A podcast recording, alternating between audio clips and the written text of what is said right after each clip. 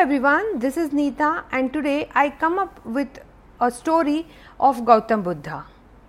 Today you will hear first story but before that I would like to tell you about Gautam Buddha. Gautam Buddha born as Siddhartha Gautam in a kingdom full of luxury and wealth. He had an easy life but Buddha was moved by suffering in the outside world. It is believed that Buddha found enlightenment while meditating under a Bodhi tree. He went on to become one of the greatest spiritual teachers. In today's world, we live in a situation where we are occupied by stress, ego, greed, and many other negative emotions.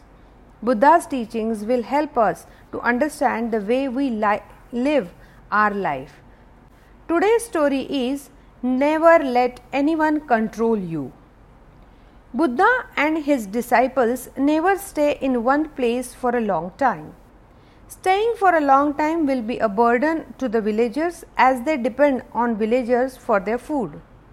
One day, Buddha went to a village he had never before. He knocked on the door of one of the houses in the village with his begging bowl. After some time, a lady came out and she became furious to see a monk with a begging bowl in his hand. Lady started abusing Buddha. You are looking fit enough to work, then you want to have food without working? And she kept on abusing him. But Buddha stood still listening without any reaction and waiting for her to finish. She paused to catch her breath. Then she asked, why are simply standing like a stone? Say something.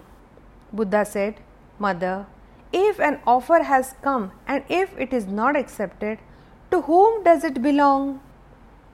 Lady replied, I offer you nothing. Just get out of my place. Buddha gently replied, Mother, the time I met you, you have been offering me whatever you have.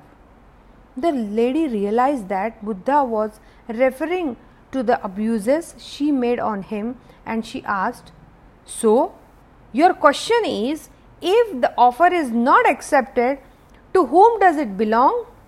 Buddha smiled back.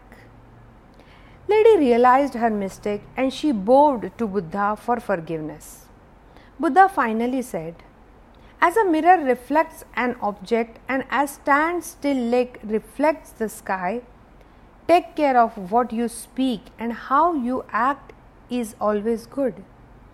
For goodness will always cast back goodness, and for harm will always cast back harm. Then she bought some food for him. Buddha thanked her and he continued his journey.